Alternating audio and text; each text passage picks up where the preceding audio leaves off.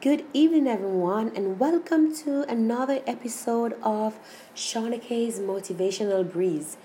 I just want to talk to you regarding the topic the battle to students' engagement. The battle to students' engagement.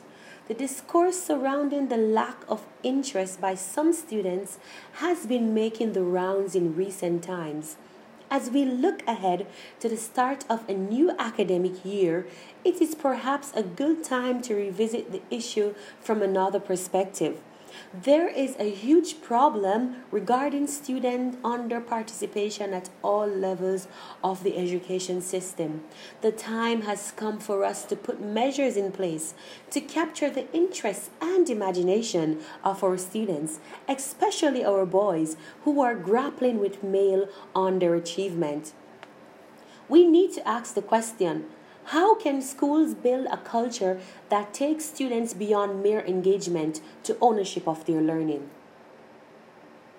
It is difficult, perhaps even impossible, to have a discussion about student ownership in education without mentioning the great John Dewey. In his book, Democracy and Education, an Introduction to the Philosophy of, Education, 1960, the great Mr. John Dewey showed a link between student involvement and student ownership. The type of activities that stimulate real involvement give students something to do and not just something to learn.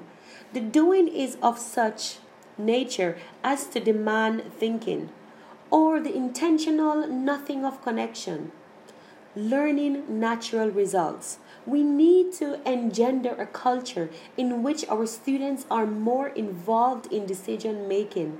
This is what meaningful student involvement entails. We need to reawaken student government across all our schools.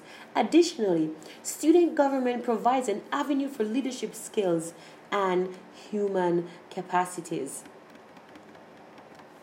Thank you so much for listening to us as we continue to motivate you, inspire you, and indeed transform you. Shauna Motivational Breeze.